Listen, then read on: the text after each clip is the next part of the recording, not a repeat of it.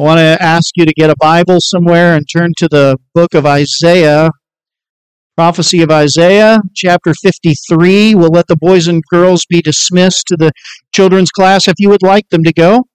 Parents, kids up through age 8 can go at your discretion, or they can stay in here and hear the Word of God in here.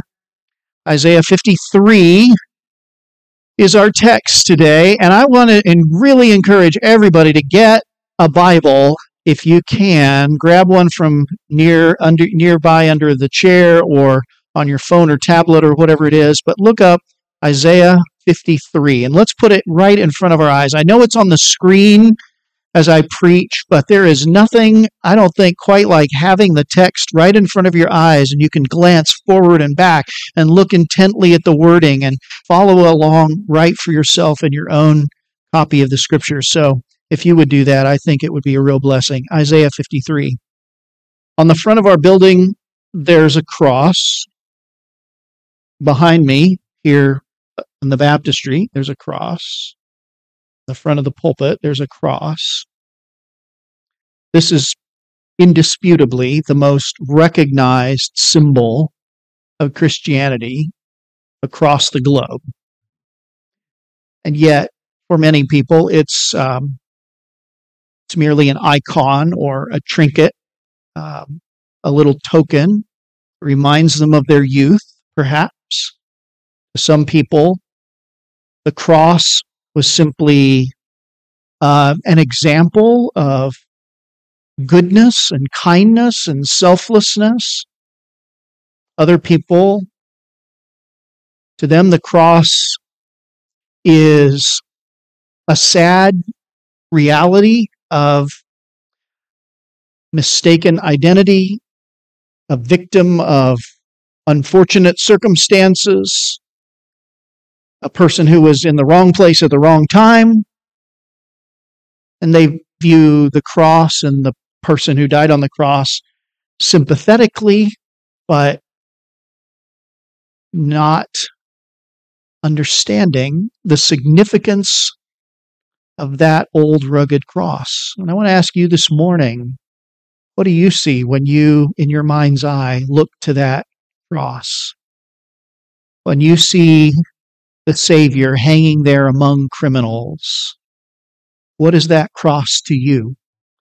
I'll tell you when the wonder of the cross first dawned upon me. I was sitting on a brown plaid couch staring down at orange shag carpet in the late 1970s. And my father, in the middle of that couch, was reading the account and explaining the account of Abraham's preparing to offer his son Isaac as a sacrifice on an altar. Remember, he even lifted up that knife and was ready to plunge it into the chest of his son. And out of the heavens, the Lord speaks to him, an angel stops him. And in place of the son, the Lord points to a ram caught in a thicket that God Himself had provided this sacrifice. And the Lord had granted this animal then to become the substitute for the son, that the son may live and the lamb would take its place.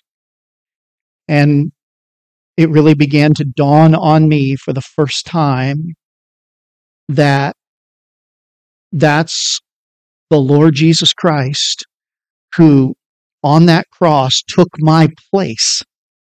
That I was the son that should have died. That I was the one who should have been offered up to God. Um, the sacrifice, the, the, the, the one who should have been slain.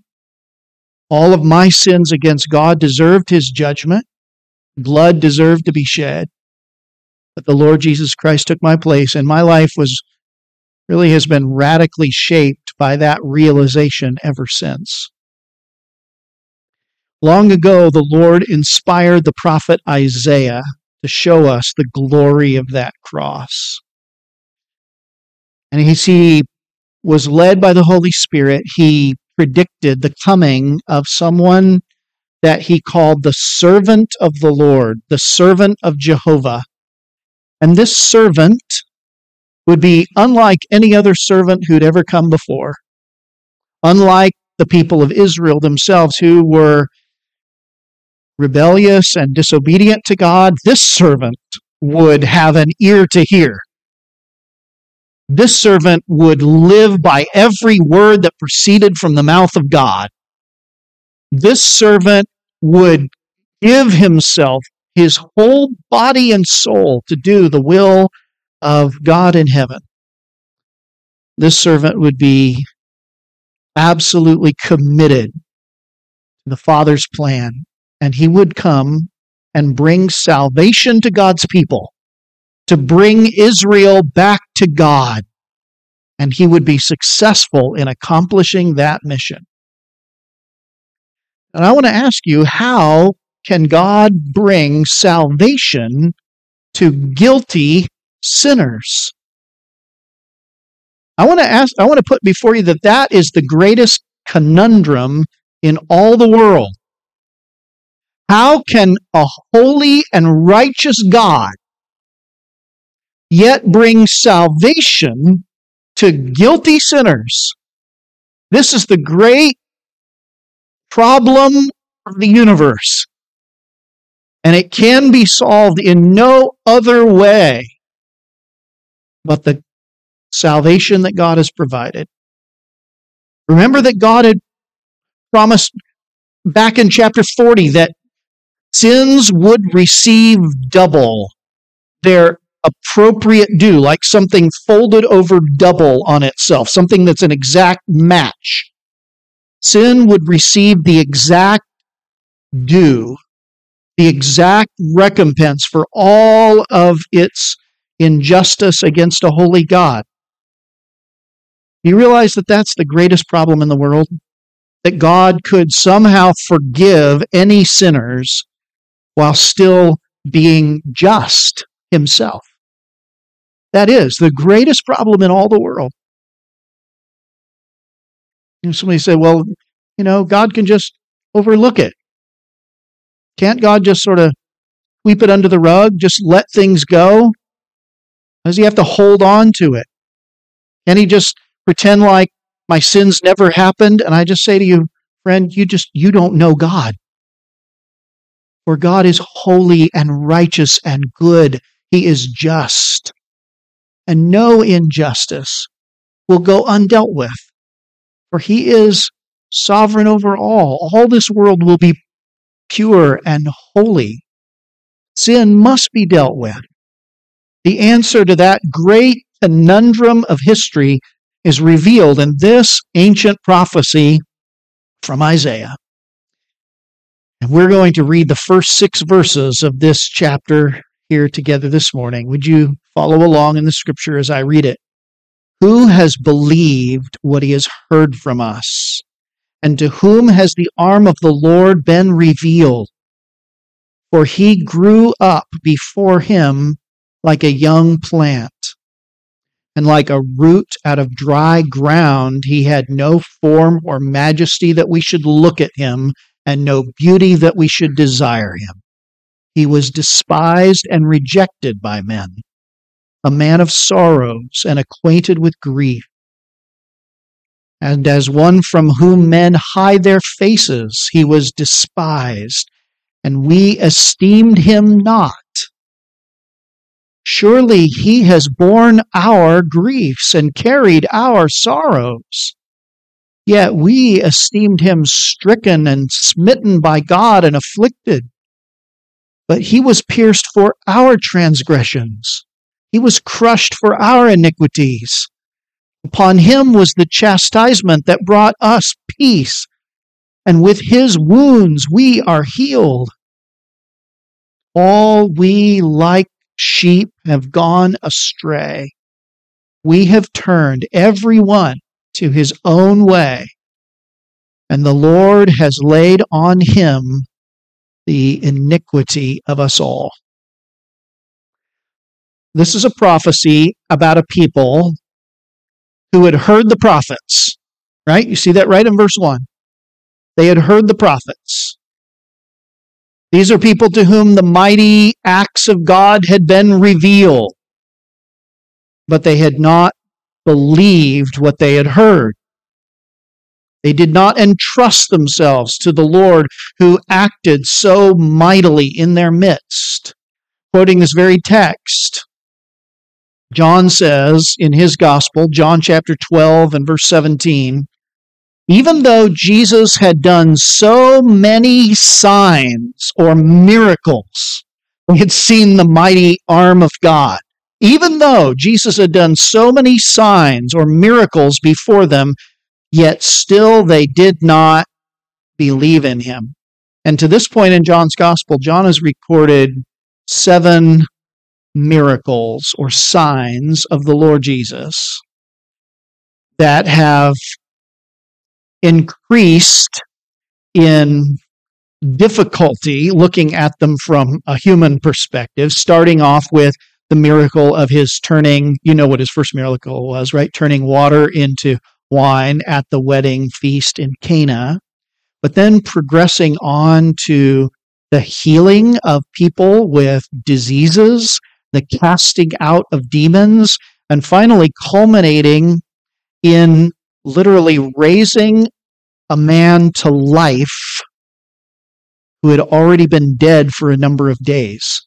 I mean, this was an amazing display of the mighty arm of God. It was revealed to them. But even though they saw these miracles with their own eyes, they didn't have eyes to truly see the Messiah. And I want to tell you that faith belief is the very heart of Christianity. It's not believing without evidence, without revelation. That's not what faith is. Rather, faith actually opens your eyes so you can see that revelation for what it is. You know, two people can actually look at the same set of quote unquote facts and come to very different conclusions. Have you ever experienced that?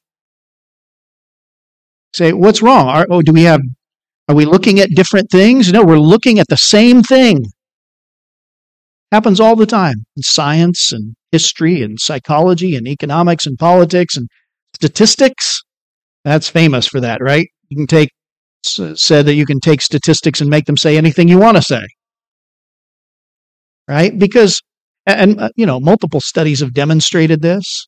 You know, that the, you can look at the same things and come to different conclusions because everyone's conclusions are affected by their methodologies and their reasoning, which is in turn affected by their fundamental assumptions, right?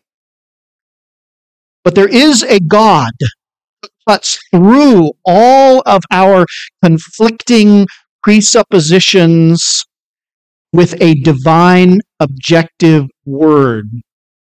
And when that word is received, when that word is believed, then we're able to see things as they truly are. The rebellious man says, All right, if I see it, I'll believe it. But the Lord says, No, you believe it, and you'll see. You'll see it. You got to be like those priests who took the Lord at his word in leading Israel through the Jordan River and literally, I mean, put their foot right on the edge of that water, ready to step right into that, right into that overflowing river, and God in that moment parts it all, right? That's the way the gospel works. These people the people who are bearing testimony in this chapter, right? And you see that it's coming from a personal testimony standpoint. We this and we this. These people who are bearing testimony are bearing testimony to the fact that their conclusions, their original conclusions and estimation of things actually conflicted with reality. They were looking at the same thing, but coming to a very different conclusion. But it's also written from the viewpoint of people who have finally come to see reality, though once they had formed a very different opinion And you see that sort of tension between two opposing viewpoints of Jesus and his sufferings on the cross, his life, his ministry. You see these two opposing views of Jesus right in verse 2. Look at verse 2. And notice that you see in that one verse the viewpoint of both him. You see that in the verse? The viewpoint of him and the viewpoint of we. Verse 2. On the one hand, he, that is the Messiah, the servant of the Lord, grew up before him like a young plant, like a sapling, like a tender shoot. On the other hand, like a root out of dry ground, he had no form or majesty that we should look at him, and no beauty that we should desire him. I know there's a semicolon in there. I, you know, the punctuation is not, you know, original, and I think it's probably just better to read it all together. Like a root out of dry ground, he had no form or majesty that we should look at him, and no beauty that we should desire him. So there's already a conflicting viewpoint on this servant and how he's being viewed right from the very beginning. Before God, the Messiah, the promised servant, is like a tender shoot. He is, in fact, that offshoot, that shoot that was promised back in Isaiah chapter 11. You remember back there? You might want to turn there, or maybe I think we might have it on the screen. This is the the the shoot that would come up from the stump of Jesse and would become a branch and that branch would be filled with the spirit and would bear fruit for God. Here is that shoot coming up out of that stump. And the image, of course, was this that the house of David, the royal dynasty of David, would be cut off by God. Like, like you, you take a big thick vine and you just whack it off with the, a machete. Just whack it off, and there's just a stump left. God would bring his razor from the east, as it were, and cut off the household of David for the many sins of Israel, for unbelief, for rebellion against God, and only a stump would be left.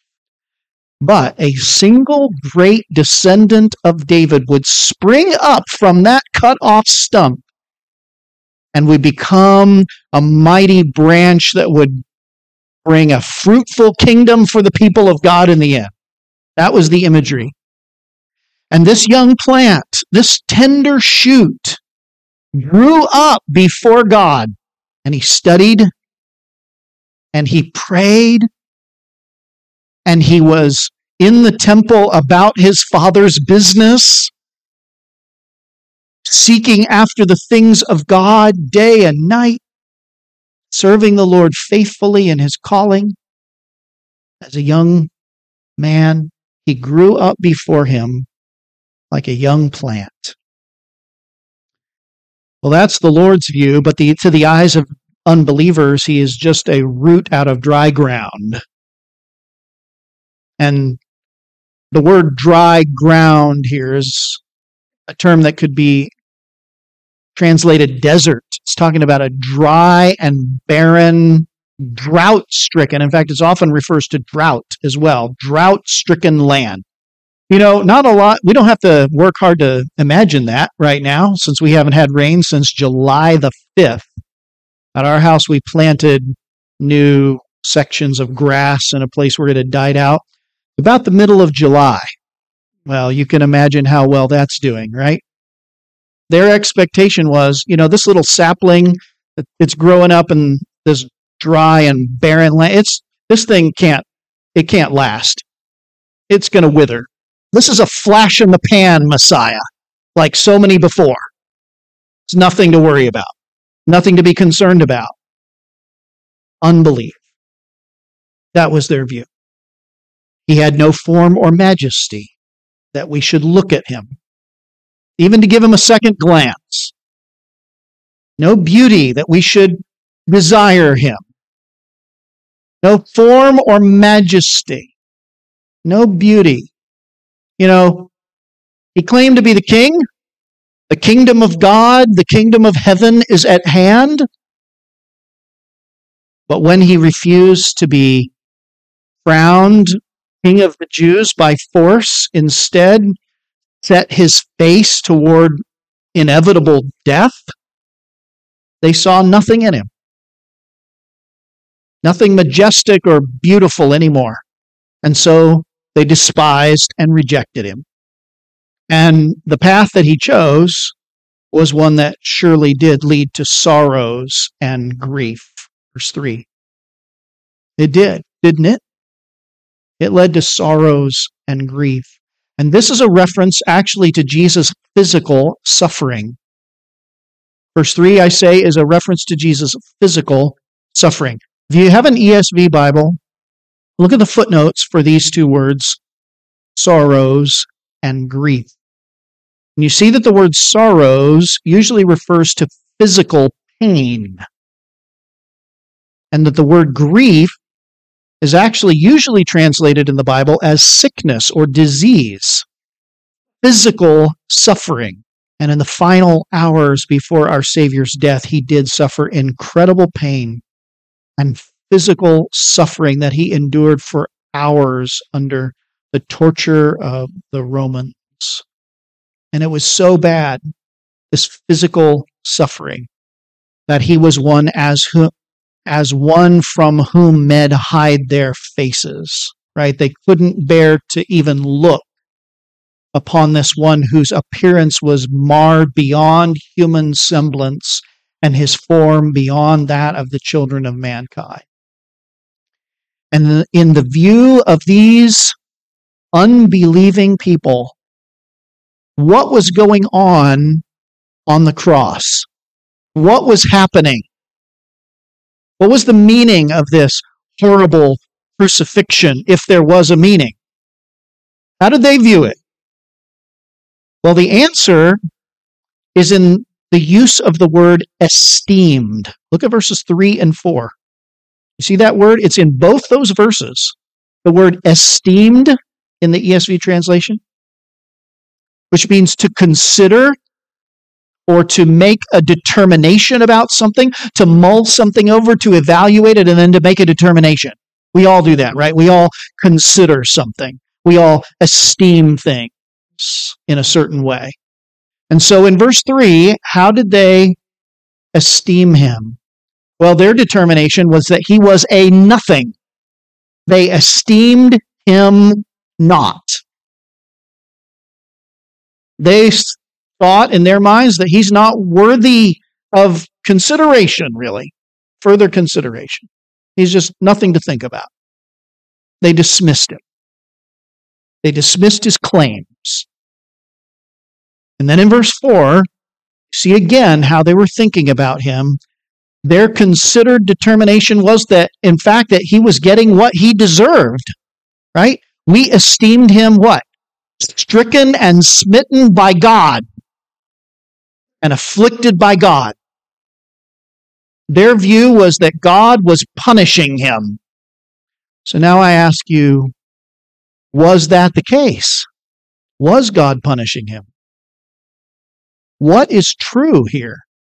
What is the believing way to see the reality of what was actually happening? And the answer, of course, to that question is that they were partially right but they were wrong in such a fundamental way that they missed God's whole provision for their salvation.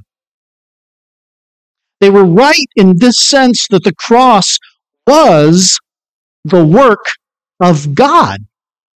And it, Isaiah goes on to make that explicit down in verse 10. If you'll just jump ahead just a few verses and look at verse 10, he records this. It was, you see where I am? It was the will of the Lord to crush him. He has put him to grief. God has put him to grief. This is God's doing. And if you look in verse 5, further, this crushing by God was, as verse 5 says, for transgressions. It was a crushing for transgressions. It was a crushing for iniquities. So God was revealing then that the death of Jesus Christ on the cross was a divine punishment for sin. We sometimes use the term penal.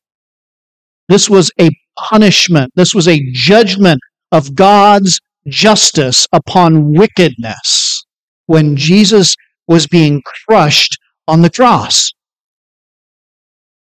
But notice the amazing twist in verse 5. What was unexpected in their unbelief, but now they had come to see. Here's the reality of what was happening on that cross. He was pierced for what? For our transgressions. And he was crushed for our iniquities. How could it be otherwise? He had none of his own. Right? In verse 9, it will go on to say that he has done no violence, that there was no deceit in his mouth. There are no iniquities in himself for which to be punished. But he was pierced and he was crushed in the place of others. In other words, his death was substitutionary. Or sometimes we say it was vicarious. It was being done in our place. His death was a penal, substitutionary death. To take the judgment of God for the sins of others, to endure God's judgment in their stead and in their place. We see it again in verse 6. All we, like so many sheep, have just gone astray. We have turned every one of us, they say, to his own way. We have sinned, we have departed from God, and the Bible makes that abundantly clear. For all have sinned and come short of the glory of God. Everyone has gone his own way. Your own way might be a little different from my own way. Not every one of our stories of rebellion against God are the same, but they all are characterized by this sad commonality that all of them are going our own way, going astray from the God who made us. But look at the end of the verse. And the Lord has laid on him, that is, on the Messiah, the servant, the Lord has laid on him the iniquity of us all. Hallelujah. What a Savior. See Him bear away all of the guilt for your sin. See Him suffer willingly in your place, the exact double bearing in His body and soul for all of your sins and your transgressions, all of the times you have wandered away from the God who made you there on that cross, look, that's the justice of God and the love of God in that same moment. Because of Christ, God is able to be both just and the justifier of those who believe in Him. Even sinners though they were, yet declared to be righteous by God. Why? Because their sin has been paid for. Because it has been dealt with righteously. God does not turn away from himself and his own righteousness. Rather, he upholds his righteousness and manifests it on that cross for your sin when you are a believer in him. Oh, the bliss of this glorious thought my sin, not in part, but the whole, is nailed to the cross, and I bear it no more. Praise the Lord, praise the Lord, O oh my soul. Wouldn't you like to bear your sin no longer? To carry it no more? Wouldn't you like for it to be off of your shoulders and being borne by another? This is what they came to see. And when Jesus deals with sin, he also deals with the effects of sin that come to us through the curse. And I think that's really what he's getting at in verse 4. And we're going to jump back to verse 4 now. Surely he has borne our what? You remember that word from earlier? That's the word usually translated what? Sickness, disease. Surely he has borne our griefs and carried our sorrows. Again, we saw that word earlier. That's a word for physical pains and suffering and affliction. And we know that this involves physical deliverance because in Matthew chapter 8, verse 17, it's quoted. In 16, it's quoted, and then Matthew makes a comment in verse 17. And this is Matthew recording after Jesus was casting out demons and healing people, healing them of all kinds of diseases and infirmities. Then Matthew says this was to fulfill what was spoken by the prophet Isaiah. He took our illnesses and bore our diseases. And maybe you've read that before and thought, that sounds a little different than it was in the Old Testament because, you know, there are different ways to translate the same terms, but that's the idea behind it. It was in this text all along. But the Lord said that the atonement of Jesus Christ would deal not only with the root, but the fruit, not only with sin, but all of sin's effects. They have sin has a great effect in every area of our life. When sin came into the world, it brought disease, it brought sickness, it brought malady, it brought pain and suffering. And yes, the re- end of all of that, it brought what? It brought death, didn't it? It brought death. Death was never a part of God's good world in the beginning. But we've brought death into this world. We've brought sickness and pain and suffering and, and brokenness all into this world. Humanity has because of our sin. But in his atonement, he delivers from every effect of sin, sickness, disease, and death itself, so that in fact his death is the death of death. He took away the curse by becoming a curse for us. Now, those people that Jesus was healing in, in Matthew chapter 8, he was healing of their diseases and all of these maladies. Well, those people, and even the people that he raised from the dead, they eventually died in the end. But Jesus, the Savior, in his earthly manifestation, gave them a foretaste of the glory that is to come because of his work on the cross. And one day, all who have died in Christ will be raised in bodies of glory. No more diseases, no more sickness, and no more death. Christ is the first fruits of that in his resurrection, and then all of those who are his at his coming. What a foretaste of deliverance. How unwavering our hope.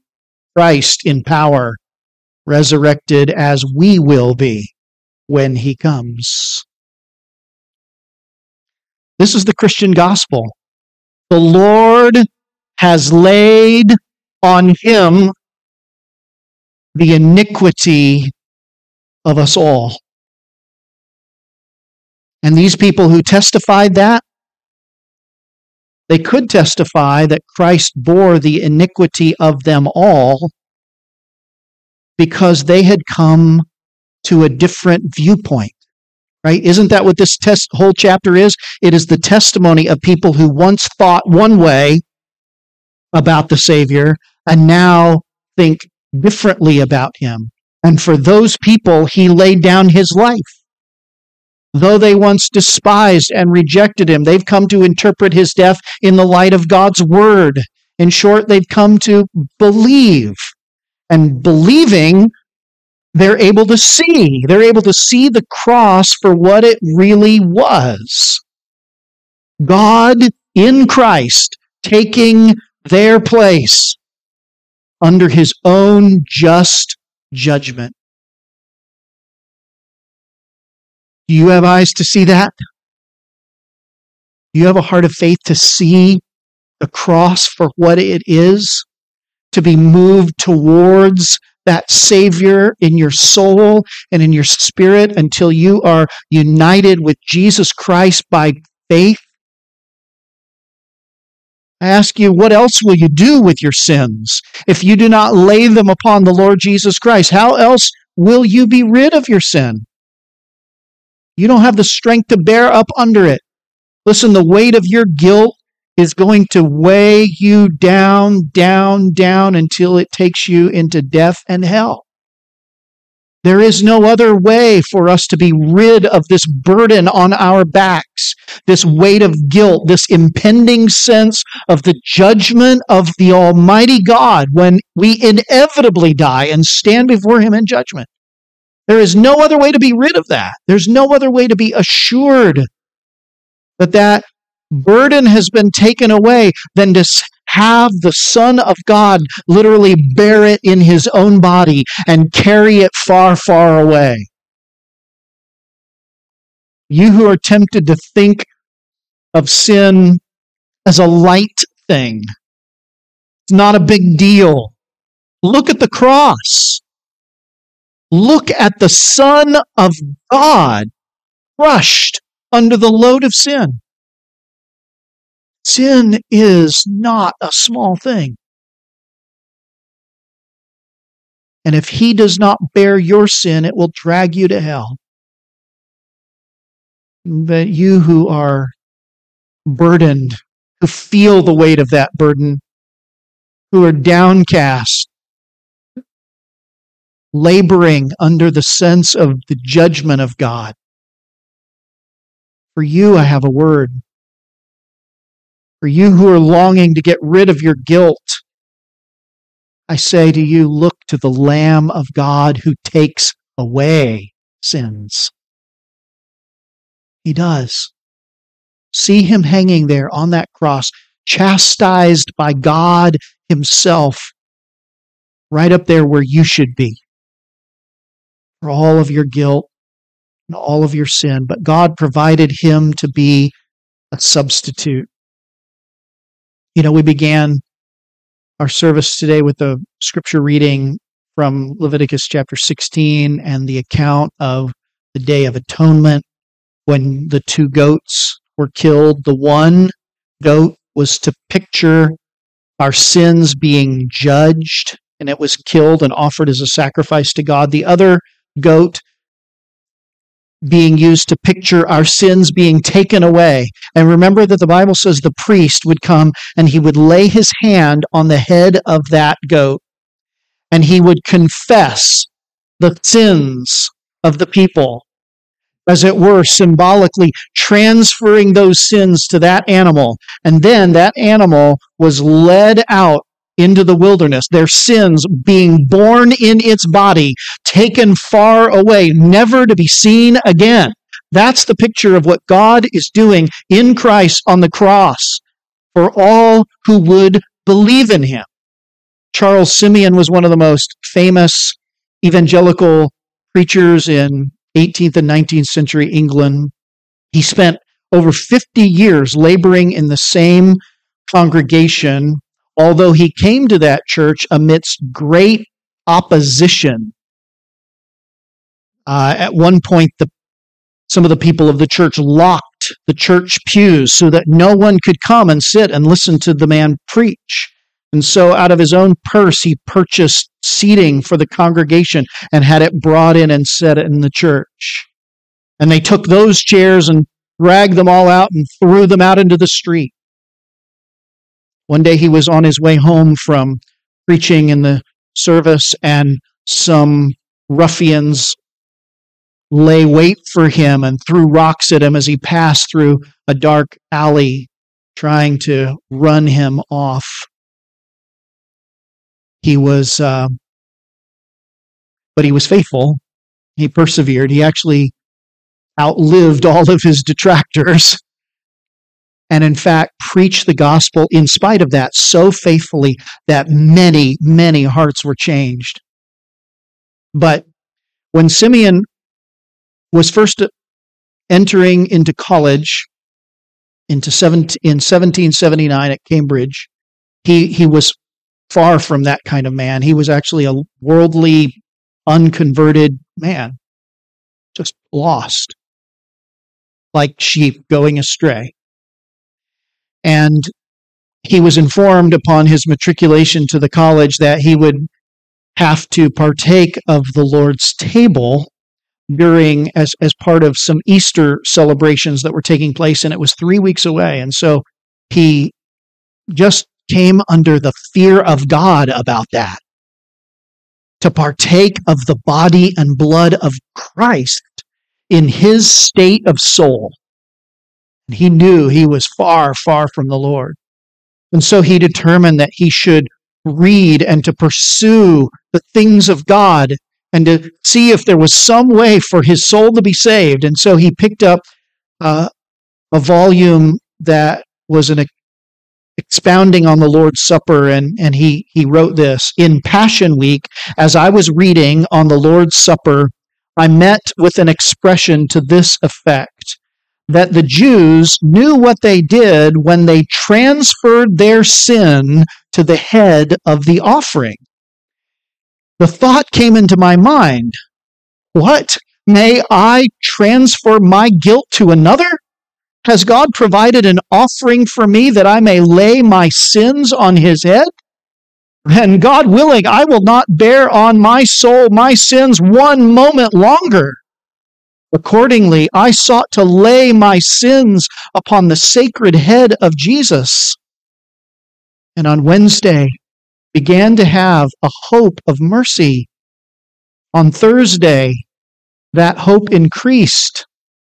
On the Friday and Saturday, it became more strong. And on Sunday morning, Easter Day, April the 4th, I woke early with these words on my heart and my lips Jesus Christ is risen today. Hallelujah. Hallelujah. And he said, From that hour, peace flowed in rich abundance on my soul. And at the Lord's table in our chapel, I had the sweetest access to God through my blessed Savior.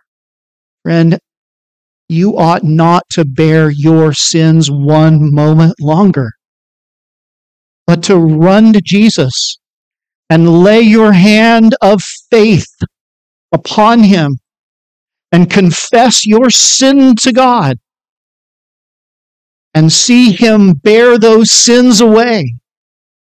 See him suffer in your place so that God's justice is completely exhausted against those sins. That you may be right and at peace with the Almighty. You ought not let one moment longer pass, but lay your sins on Jesus, even today, even this moment even as we pray. Would you bow your head and close your eyes with me?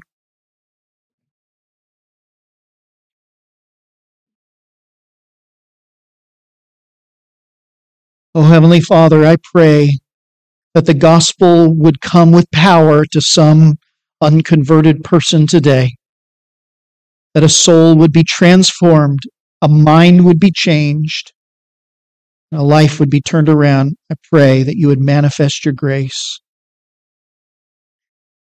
Now, friends, I'm going to give you a moment to just continue to pray silently where you are. And I urge you, if you are really understanding this message, this central Christian message for the first time, I pray that you would, right now, as it were, with your hand of faith, place all your sins on Jesus and receive Christ believingly as the atonement for your sin, as the substitution under the wrath of God for all of your rebellion against Him, all the ways that you've disobeyed His law.